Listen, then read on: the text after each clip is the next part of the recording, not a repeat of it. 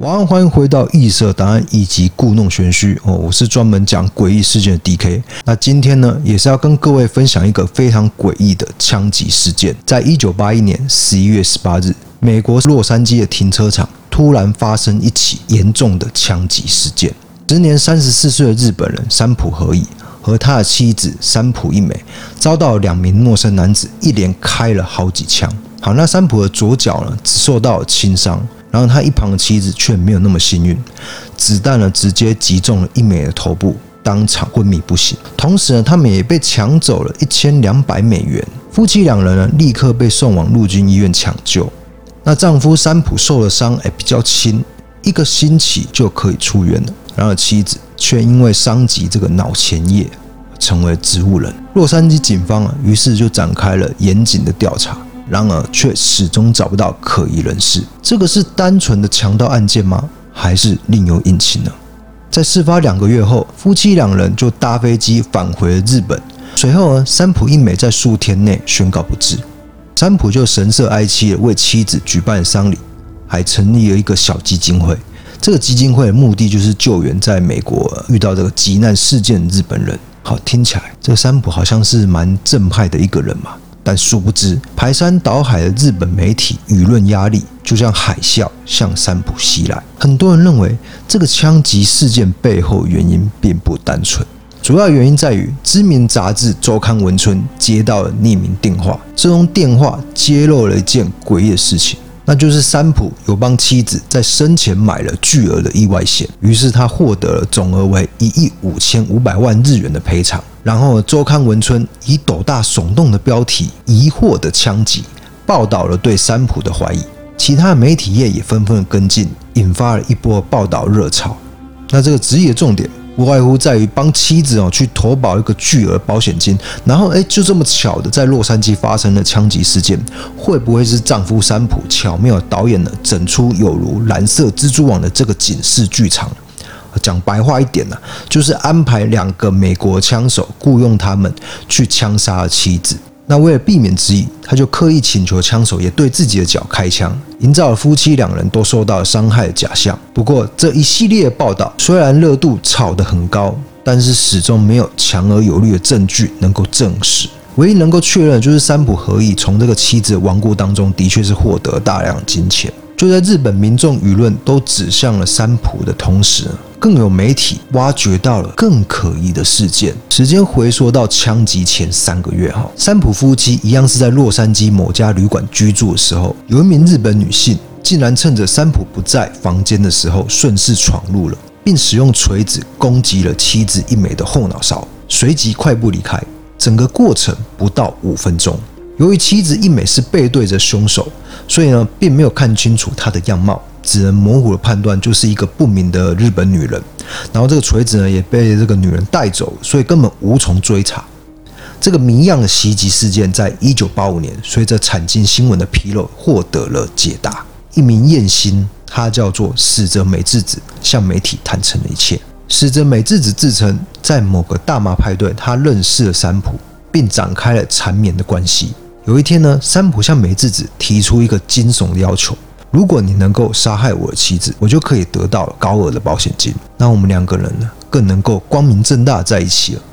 我会给你一千五百万日元，并且跟你结婚。使者美智子啊，竟然就这样同意这个荒诞的计划。但他毕竟是艳心，并不知道如何夺走一条性命，于是呢，演变成就拿着锤子去敲击一美头部的这种小事件。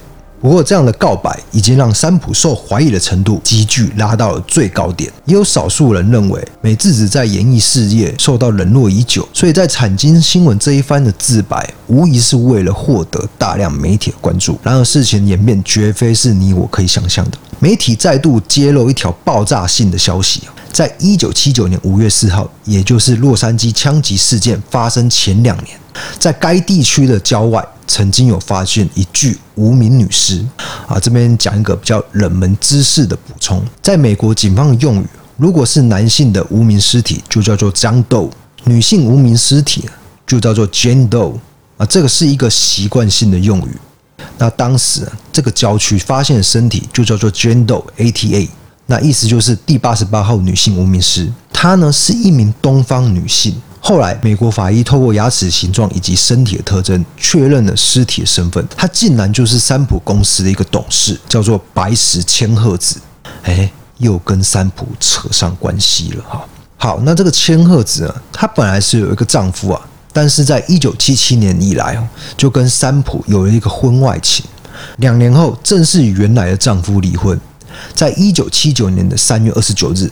飞到洛杉矶以后，千鹤子就人间蒸发了，而三浦则是在同年的三月二十七日抵达洛杉矶。